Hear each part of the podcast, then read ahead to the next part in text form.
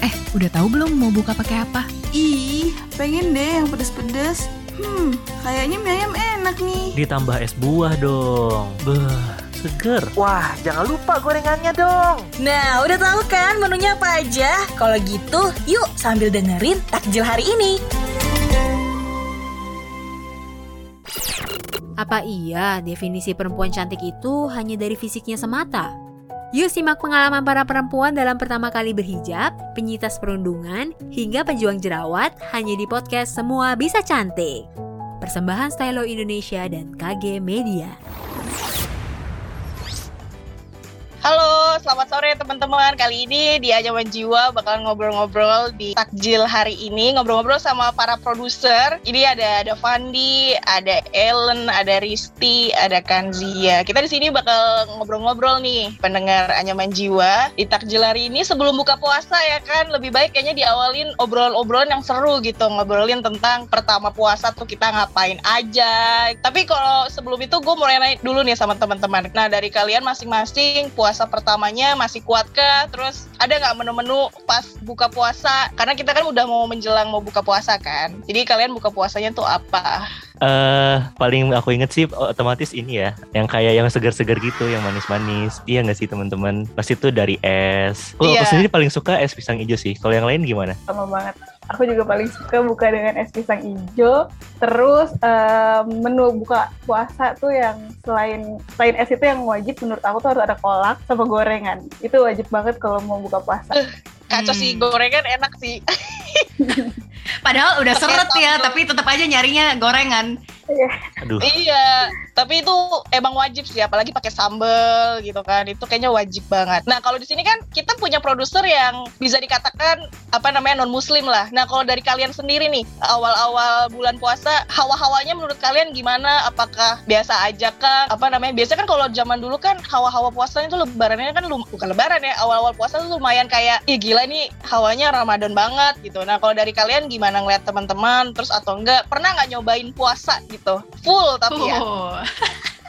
Gua pernah zaman sekolah. Gua Oh, pernah iya? zaman sekolah karena penasaran. Ya, kayaknya S- SMP atau apa gitu. Karena penasaran kan, gara-gara pengen diet-diet. Bukan buat ibadah, tapi pengen diet-dietan. Lihat temen gua yang puasa kok tambah kurus gitu ya. Kan pengen, tapi nggak sanggup sih gua setengah hari doang. Tapi memang iya sih suasananya nggak tahu ya. Maksudnya kita kalau mau minum atau makan di depan teman-teman kita juga jadi nggak enak gitu kan suasananya. Biasanya kalau kalau puasa itu selalu panas gak sih? Gua nggak tahu deh. Kayak perasaan selalu hawanya selalu panas. Iya sih, nggak pernah hujan sih, kayak panas banget gitu. Tapi itu lu kuat nggak full sampai maghrib gitu? Atau lu cuma ya udah ikut-ikutan aja gitu, setengah hari gitu? Sanggup setengah hari. Sebenarnya yang bikin gua nggak sanggup tuh minum, karena gua orangnya kuat banget minum. Hmm. Kuat banget minum ya. Minumnya Kuat banget minum minum. kalau bahasa kuat minum tuh agak gimana gitu konotasinya ya. Udah tahu bulan puasa ya. Iya. Aduh. Maksudnya air putih ya, Mungkin teman-teman. maksudnya air ya, putih gitu. ya. Minum air netral. putih, teman-teman ya. Eh, tidak ada minuman yang lain. Betul Gitu. sekali. Kalau dari aku sih, aku kalau lihat puasa ya kan kayak hype banget ya dulu ya. Kalau sebelum pandemi tuh kayak orang Mhm. pinggir jalan semua tuh. Suka nemenin nyokap gue biasanya tuh nemenin nyari takjil gitu loh. Kayak cari pacar Cina ya, pacar padahal puasa ya. Masa jualan pacar Cina gitu kan agak-agak gimana. salak, biji salak. Wah. Iya, Iya. biji salak gitu kan. Kenapa nggak pacar Arab ya jual ya gitu loh. Yang gue pertanyakan itu aja sih gitu. Kalau di Arab namanya ta'aruf soalnya. Oh taruh ya, mesti mesti ini dulu ya, ketemuan dulu ya, langsung janjian Betul. dulu. Nggak bisa langsung ada pacar gitu ya. Nggak bisa emang. Oke oke, make sense ya. Jadi dijualnya pas puasa itu nggak ada pacar Arab tapi pacar Cina ya, gitu sih. Jadi kayak kayak gue gue juga ikutan hype juga sih kalau awal puasa gitu kan kayak seru banget gitu keliatin orang-orang pada beli makanan minuman gitu. Kalau gue sih beli kebab dulu ya. Kebab di pinggir jalan tuh pengen enak tuh kalau lagi bu- buka puasa tuh. Kayak Eh. ngobrol sama abang-abangnya, "Bang, puasa gimana, Bang?" Enggak saya. Padahal dia muslim. Kaget gue kan. ya nggak apa-apa mungkin lagi ada halangan gitu loh ya kita kan nggak ada yang tahu kita kita selalu berdoa yang penting nggak apa-apa bang yang penting laku ya bang gitu gue doain. Tapi ada yang gue penasaran sih, teman-teman. Apa Jadi tuh? Kak, buat kalian yang puasa ini ya, kenapa sih harus Hmm. makan makanan yang manis gitu? Padahal kan abis abis puasa ya Pak, buka pertama kali kan pasti minum ya, biar gak seret Hmm. gitu kan karena seharian gak minum. Tapi kenapa harus yang manis dibuka dengan yang manis dulu gitu? Itu gara-gara iklan teh buat sih kak sebenarnya. Oke, oke. Sensor, sensor. Ya, kita cut juga, kita cut ya. Kita cut. kurang ya. briefing, kurang briefing. Kita cut ya. Oke, cut ya editor. Cut. Jawaban yang bener apa kan? Karena udah kebiasaan aja sih kak, nggak tahu dari zaman dulu kayaknya orang tua juga gitu sih. Selalu dimulai dengan yang manis-manis kayak teh Mm. manis. Terus kalau mau gombal tuh biasanya kak buka puasa pakai aku aja biar manis. Apaan sih lu? Oh my god. Oh my god, oh my gitu. god. Lu pikir lo manis gitu? gue udah cobain gue jilat. Maksudnya ini permennya, permen Permennya betul. Jadi di kantong ya.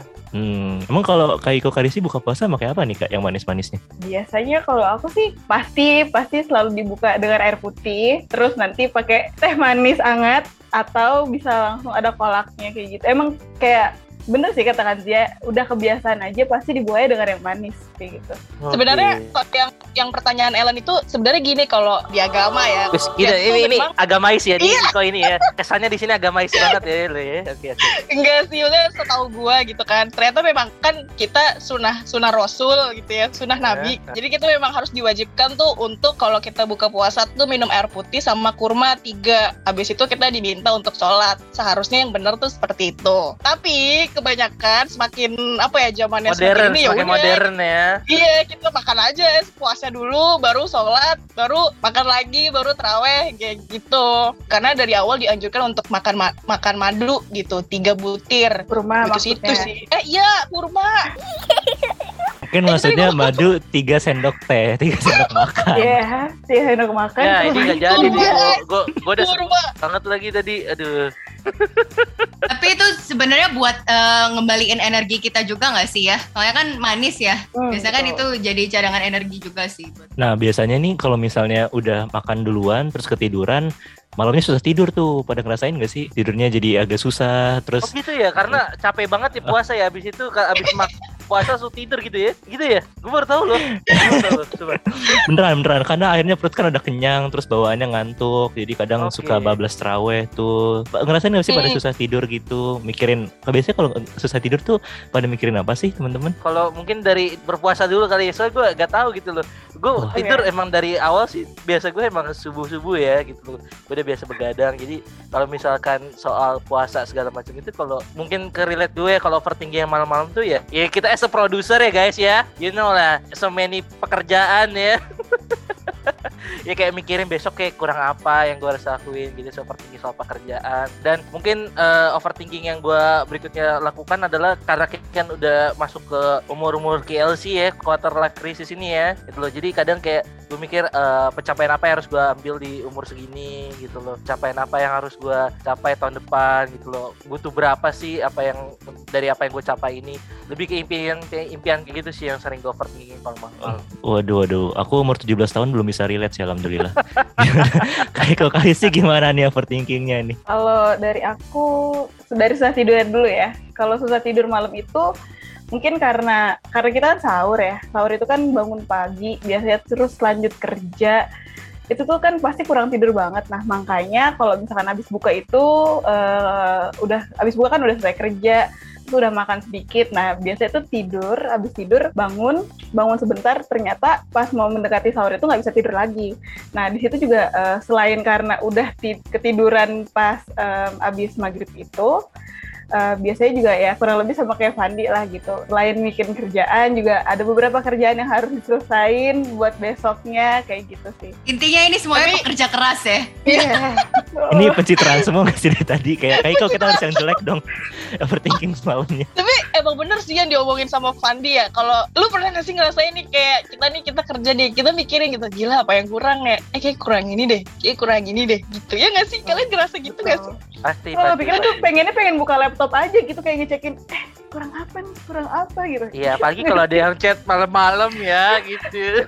Waduh, bener banget sih. Aku langsung overthinking apakah aku harus baru sekarang atau besok. Langsung gatel pengen buka notif tuh kayak, aduh. Iya, jadi kayak gak bisa ditahan gitu kan. Mm-mm. Kalau nggak Iya sih. kadang besoknya tambah. Kalau dibuka sekarang nggak tidur. Ya kalau aku sukanya justru bablas sih kayak main sosmed tahu-tahu oh udah jam 2 main sosmed tahu-tahu oh udah mulai ada kalau dulu tuh ada Cesar joget di acara sahur pada tahu ah, sih? iya iya iya. itu iya. tanda Itu tanda udah tradisi sahur sih, tuh tradisi sih, Mm, tradisi sih. betul atau enggak udah ada yang anak-anak udah rame-rame bangunin sahur tuh wah itu udah paling kangen sih anak-anak bangunin sahur tuh beneran Iya, BTW ngomong itu berarti lu se- sempat ada di bagian sana nggak jadi yang suka bangunin orang gitu? sempet sempet sampai Oh, iya. yang dilempar sama tetangga gitu berisik ada pernah Oh, ber- ada gitu ya, beneran. ada padahal kan emang tugas kita berisik kan biar dia bangun kan itu orang harusnya berterima kasih nggak sih Mungkin Iya. dia nggak puasa kan. bisa jadi kali ya Dan Oh, jadi. mungkin dia lagi overthinking KLC kali ya. Gue baru mau mencoba tidur, lu gangguin gitu kan. Lu nggak tahu besok gue mau nikah. Oh. Tapi emang emang kebanyakan kalau emang dari kita pasti kan di umur-umur kita sekarang ini kebanyakan kan FOMO banget ya kayak sama sosial media apalagi gitu loh. Addicted banget gitu loh. Kalau udah susah tidur pasti kita kan kayak istirahatnya ya jam 12 ke atas pasti udah aktif banget sosmed Instagram, TikTok apalagi kan gitu loh. Hmm. Itu pasti Bah. lagi lagi lagi parah banget gitu. Cuman menurut kalian sebenarnya di skala puasa gitu, sahur-sahur kayak gitu, begadang kayak gitu emang nggak mengganggu ibadah kalian gitu selama berpuasa dan apa ya ibaratnya kan besokannya kerja kayak yang tadi dilakukan apa dibicarakan sama kita setiap hari sibuk sama kerjaan kita apakah itu nggak akan membuat kalian jadi stres gitu malam-malam kayak gitu? Justru karena sekarang udah kerja aku jam sahur jadi upload podcast. Wah produktif sekali ya kamu ya. Iya mencoba mencari Emang pencitraan namanya ini. Oke aduh. oke berarti di sini kita untuk memperbagus portofolio ya di ini Tapi emang bener sih eh, ngeliat TikTok ya itu tuh bener-bener nggak berasa tau. Kayak nge-scroll nge-scroll terus itu Bener bisa banget. sampai pagi. Nggak berasa gitu sekarang. Kalau Instagram masih oke lah masih bosan masih ada ngerasa insecure ya nggak sih? Kayak aduh lihat ini udah yang ini udah ke jalan-jalan gue belum pernah jalan-jalan maksudnya gue belum cuti gitu kan curhat curhat terus habis Kalau itu TikTok tuh kayak menghibur aja ya, lebih menghibur. "Mm, iya lebih menghibur banget dibanding Instagram ya nggak sih bedanya tuh gitu setuju setuju karena Kayak kalau gitu. di Instagram udah lebih kayak orang flexing apa yang dia punya gak sih gitu loh Iya, Hmm. betul. Kalau di TikTok kan lebih relate bagaimana kita eh, konsum konten yang benar-benar sesuai sama kita kan. Kadang kayak misalkan gue suka main game, keluarnya akan game gitu mostly gitu kan. Dan memang kadang ada pun kayak apa TikTok ads gitu kan kayak live jualan malam-malam lah ya itu juga sering gue tonton tuh kacau apalagi kalau lagi puasa gitu kayak banyak flash sale gitu ya kan demen gue sih kan nonton nonton gitu biasanya kayak gitu sih cuman kalau Hmm, menurut hmm. Risti gimana Iya, kalau gue sendiri tuh kalau buka TikTok, wah udah kayak selalu janji nih, selalu janji kayak kalau ngeliat jam 15 menit lagi gue berhenti. Terus pas gue liat jam lagi tuh tau-tau udah satu jam kayak Bener gitu. banget. Kayak, scroll TikTok tuh nggak bisa berhenti sama sekali. Kalau misalkan di Instagram beda platform ini di Instagram itu FOMO banget sih kalau ngeliat temen kayak ada yang lagi S2, ada yang em, jadi pembicara atau narsum di uh, webinar tertentu kayak gitu-gitu sih. Oke, tapi nggak apa-apa. Maksudnya setiap orang kan juga berhak bermimpi. Cuman maksudnya gini loh, eh, kadang kan kayak kita istirahat udah kurang, tapi kita pengen dengan cara eh, menghibur diri kita juga. Sebenarnya itu penting gak sih sebenarnya kesehatan mental kita kayak gitu. Padahal kan secara fisik itu kan pasti kan berpengaruh banget dan tubuh kita gitu kan. Menurut lo gimana? sebenarnya justru memperburuk sih aku rasa karena udah nih kalau buka LinkedIn semua orang congratulations on your new role udah berapa tahun kerja di Instagram semua orang happy di Twitter semua orang berantem di YouTube semua orang clickbait kan di TikTok masih agak seru tuh masih banyak yang I'm addicted too yang gitu-gitu yang lucu-lucu. Udah gitu ngurangin jam tidur pula. Aduh udah deh aku udah kalau udah kayak gitu mending aku bawain aku paksa tidur atau emang nggak buka sosmed sih. Paling cuma dengerin lagu tapi mata tuh disirahatin gitu. Meskipun pada akhirnya jadi ngerasa kesepian sih karena nggak ada you know nggak ada yang kayak diajak ngobrol apalagi jam-jam segitu orang pada tidur kan Setuju, setuju, banget sih. Apalagi LinkedIn ya sekarang tuh kayaknya orang mencari validasi di sana. Jadi kayak baru naik jabatan dikit langsung ganti LinkedIn-nya. Kayak baru uh, pindah kerja langsung ganti LinkedIn-nya. Kayak eh, anak-anak muda sekarang ya maksudnya termasuk eh, mungkin kita-kita juga gitu ya. Kadang ngerasa kayaknya memang perlu untuk sedikit show off biar orang tahu posisi kita di mana sekarang. Mungkin hal-hal yang kayak gitu juga sebenarnya bikin kita apa ya terlalu overthinking buat hal-hal yang sebenarnya nggak butuh gitu ya. Sebenarnya kita nggak butuh validasi orang kok, termasuk di sosial media gitu. Nah salah satunya yang bikin gue juga males sebenarnya di Instagram itu itu sih. Dulunya yang gue aktif banget di Instagram, bentar-bentar story, bentar story gitu ya. Sekarang tuh kayak jadi males aja gitu ya. Memang orang jadinya nggak tahu lah jatuhnya mau pamer atau apa gitu.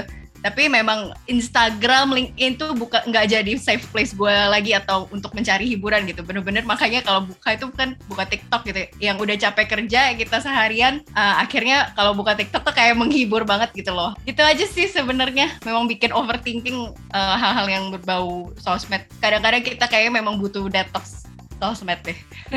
Iya, tapi kayaknya emang dari kita tuh bi- bisa dikontrol sama kita sendiri nggak sih? Kayak, oke nih kita udah tahu nih Instagram, oh kayaknya nggak nggak gue banget nih gitu. Kita ya udah kita pindah ke platform mana gitu. Itu kita bisa kita bisa atasin sendiri gitu. Cuma memang kadang kita kayak butuh temen gitu untuk kayak gue males banget nih ngeliat sosmed gitu. Kalau dari kalian sendiri-sendiri nih, kalau gue kan untuk ngatasin sendiri itu ya gue, oke gue pindah ke platform lain gitu ya. Eh, gue nggak suka ngeliat Instagram misalkan. Tapi kalau dari kalian sendiri, gimana cara buat eh, ngilangin negatif thinking kalian atau ngerasa kesepian gitu? Karena kan kalau kesepian ini mungkin adalah faktor untuk kita jadi ngeliatnya liat sosmed lagi, balik lagi gitu. Atau enggak kita untuk ngurangin candu eh, stok sosmed. Pertama kalau ng- ngindari kesepian khususnya cari pacar sih ya. Oh yeah.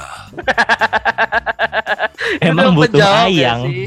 Emang udah pasti menjawab gitu. Karena gini loh, secara eh, pribadi gue, gue 4 tahun aja tuh ibaratnya memang setiap hari ya, ketika lu kerasa kesepian pasti ada orang itu yang akan lengkapin hari lu gitu loh. Even dia tuh kadang eh, nggak cocok sama lu, tapi maksud gue pasti kan ada satu momen lu merasa bahwa dia yang paling lu butuhkan gitu loh kehadirannya gitu buat support semangat lu khususnya kan gitu loh apalagi kalau lagi kerja capek segala macem nah lu cuma butuh dia kayak semangat ya kerjanya kayak gitu. At least yang hal-hal kecil kayak gitu kan bikin lo jadi beda harinya kan. Terus kalau apalagi kalau udah malam lo overthinking segala macem apalagi kalau dia juga sama-sama relate sama masalah kita mungkin dia juga punya masalah sama mungkin kita bakal ngobrol gitu loh. Jadi lebih ada temen ngobrolnya di sana. Dan kalau emang nge- kalau ditinggal tidur sama pacar mungkin lebih kayak kita main game dan berkumpul teman gitu loh. Kayak eh, mungkin main game bersama tuh kan ibarat sama cerita. Mungkin ada temen gua juga sempat tahun lalu tuh kayak nemenin dia buka eh, jam sahur gitu loh. Jadi kita main game dulu gitu loh. Jadi kadang memperluas koneksi juga penting lewat main game kayak gitu juga. Ternyata gue punya kenalan banyak loh. Kayak ada temen gue yang jadi fotografer ada temen gue yang jadi chef gitu di em, macam-macam restoran hotel di Indonesia yang terkenal gitu loh. Jadi kadang hal-hal kayak gitu membuat gue jadi mengurangi hal-hal negatif yang ada di pikiran gue gitu meskipun jujur aja ya itu nggak akan bisa menghilangkan semuanya tapi akan akan kembali lagi ketika lo selesai sama kegiatan tersebut dan ketika kita bridging mau, baru mau ke tidur terlelap kan pasti kan ada satu momen kayak 10 menit sampai 5 menit kita kita kayak pikirannya kosong kan tiba-tiba kepikiran itu lagi gitu kan tapi maksud gue at least kita berusaha untuk mencegah hal itu semua Iya benar. Tapi sebelum sebelum ngobrol ke teman-teman yang lain, mungkin kita dengerin dulu kali ya masukannya dari Ibu Astrid. Kira-kira ada nggak sih ya cara-cara dari Ibu Astrid untuk mengurangi negatif thinking, kesepian gitu? Gitu gimana cara ngurangin faktor negatifnya? Hai, saya Dr. Anda Astrid Regina Sapii, psikolog klinis dan CEO Dear Astrid.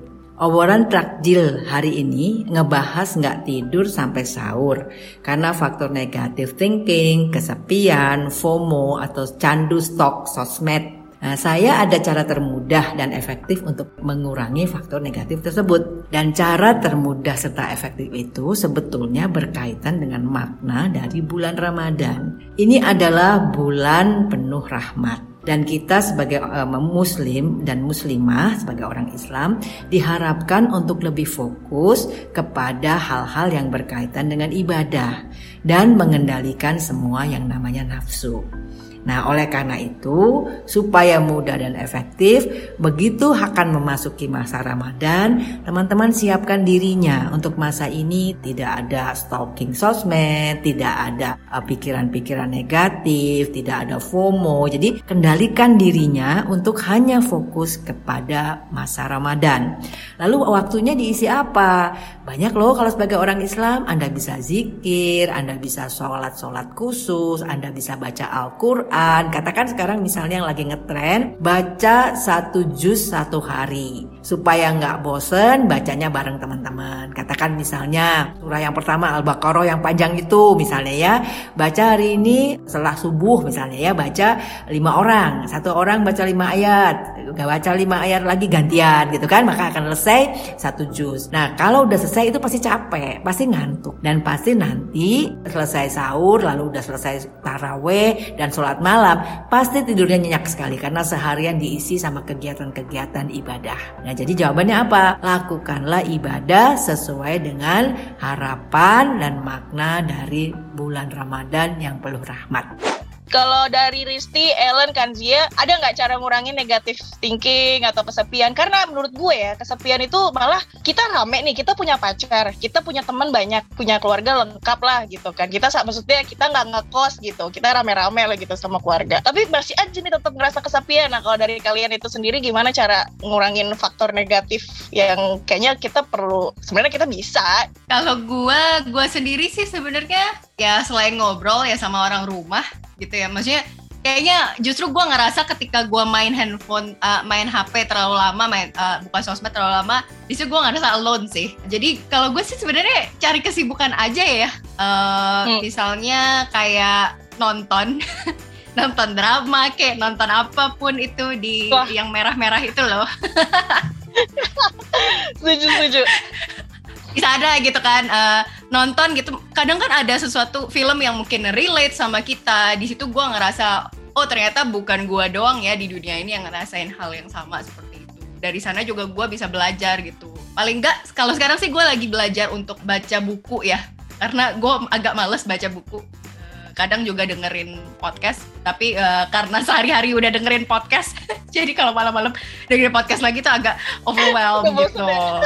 ya cuma cari hiburan yang tapi tetap relate sama kita sih sebenarnya. Kayaknya nyibuk menyibukkan diri aja sih sebenarnya. Nih soalnya kalau aku install dating apps sih jujur. Dating apps tuh ada happy hournya. Aku rasa kalau bulan puasa tuh jam 12 sampai jam 3 pagi emang Oh my god, lu pakai dating apps kan? Pakai, pakai. Oh my god. Kesepian paling kesepian itu adalah kalau udah match tapi nggak cetan. Ini buat kamu yang oh, kalau match okay. tapi nggak cetan, semoga nyari tajil selalu kehabisan kolak semua.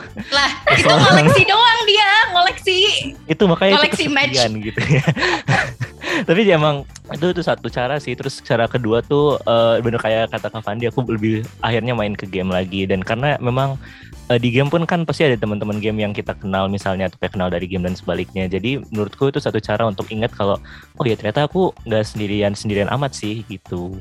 Kalau sih gimana? Aku biasanya kalau lagi ngerasa sendiri itu biasanya aku telepon teman-teman aku jadi kita lebih ke sharing kayak uh, hari ini tuh ngapain aja, apa aja yang dilaluin kayak gitu sih. Itu uh, salah satu cara gimana ngerasa aku nggak kesepian itu adalah aku berpikir kalau aku tuh punya temen buat cerita selain orang eh, orang-orang rumah ya. Main sama kucing gak sih Risti? itu pasti. Punya peliharaan kayaknya bikin nggak kesepian ya. Apalagi kalau love language-nya quality touch ya, eh physical touch ya. kalau love language-nya physical touch, hmm. itu bisa tuh dielus-elus kucingnya kayak gitu kalau lagi marah lu jambak-jambak tuh kucing berarti tapi by the way fun fact aja ya kayak misalkan lu punya peliharaan di rumah itu kadang mm. ketika lu emosi dia dia tuh punya feeling banget pasti sama lu kalau lu deket sama tersebut mm. ya atau peliharaan tersebut mm. ya kayak gue pernah ada satu momen di mana kayak gue lagi uh, down banget ya gue uh, as a man gitu gue nangis gitu ya. Dia ngerti gitu gue sedih. Khususnya anjing gue ya. Anjing gue tuh langsung mm. gue gitu loh kadang kita tuh kesel emosi tapi ketika kita dia minta dielus aja tuh kayak ini Hmm. muka muka anjing ya. Tapi gue bukan anjing ya. Muka anjing ini tangannya depan muka gue dia kayak nyundul nyundul tangan gue gitu loh. Itu kayak Ah. maksud gue tuh jadi like dia berusaha nenangin gue dengan cara dia sendiri gitu loh. Itu keuntungan punya peliharaan juga sih. Jadi buat Hmm, gue ngerasa kalau lu pengen ngeluarin emosi ataupun eh, pengen kontrol emosi lu lu lebih baik lu belajarlah untuk memelihara peliharaan sih gitu setuju banget Dia kasih juga comfort ya gitu. buat lu ya berarti. betul Kalau kucing enggak ya Risti? ya, Kucing kalau mah kucing- jadi Kalau kebalikan kucing emang majikan. gak sengerti, gak sengerti anjing yang kayak bakal nyamperin lo kayak gitu ya. Tapi kayak Hmm. kalau kucing gue tuh, eh, kalau gue lagi sedih atau lagi marah tuh bisa dipeluk lah apa enggaknya. Lu peluknya maksa Iya. apa enggak nih? Kalau dia nyogah-ogahan juga kan. Oh, masa gue apa? ya? Gak Oh. mungkin. Heko ini recording berapa lama lagi nih? Udah udah bentar lagi udah azan nih kayaknya nih. Udah banyak anak kecil Oh lewat iya, depan rumah. Bener-bener. Kita kita kayaknya perlu nyiapin buka puasa kita hari Hmm. ini apa. Ya udah kalau gitu pendengaran nyaman jiwa kita udahan dulu. Untuk teman-teman boleh nih kita siap-siapin dulu buka puasanya. Dan Kanzia, Rizky dan buat gue juga kita kayak harus siap-siap untuk buka puasa. Ya kan udah gak sabar udah. Aduh, tempe udah manggil nih. Aduh, risol udah tersedia nih. Aduh, nggak bisa nih. Ayo ke kebab kebab kebab Kita cari jajanan ya nggak? Ikutan Iya, juga. iya, iya. Bener, bener, Ya, Cina mah. Ya udah kalau gitu pendengarannya menjiwa kita balik lagi di minggu depan. Bye bye. Terima kasih all producer. Bye. semuanya. Dah. Semangat puasanya. Semangat, jangan. Gimana? Seru nggak obrolan takjil hari ini bareng produser Medio? Tungguin ya keseruan di episode berikutnya.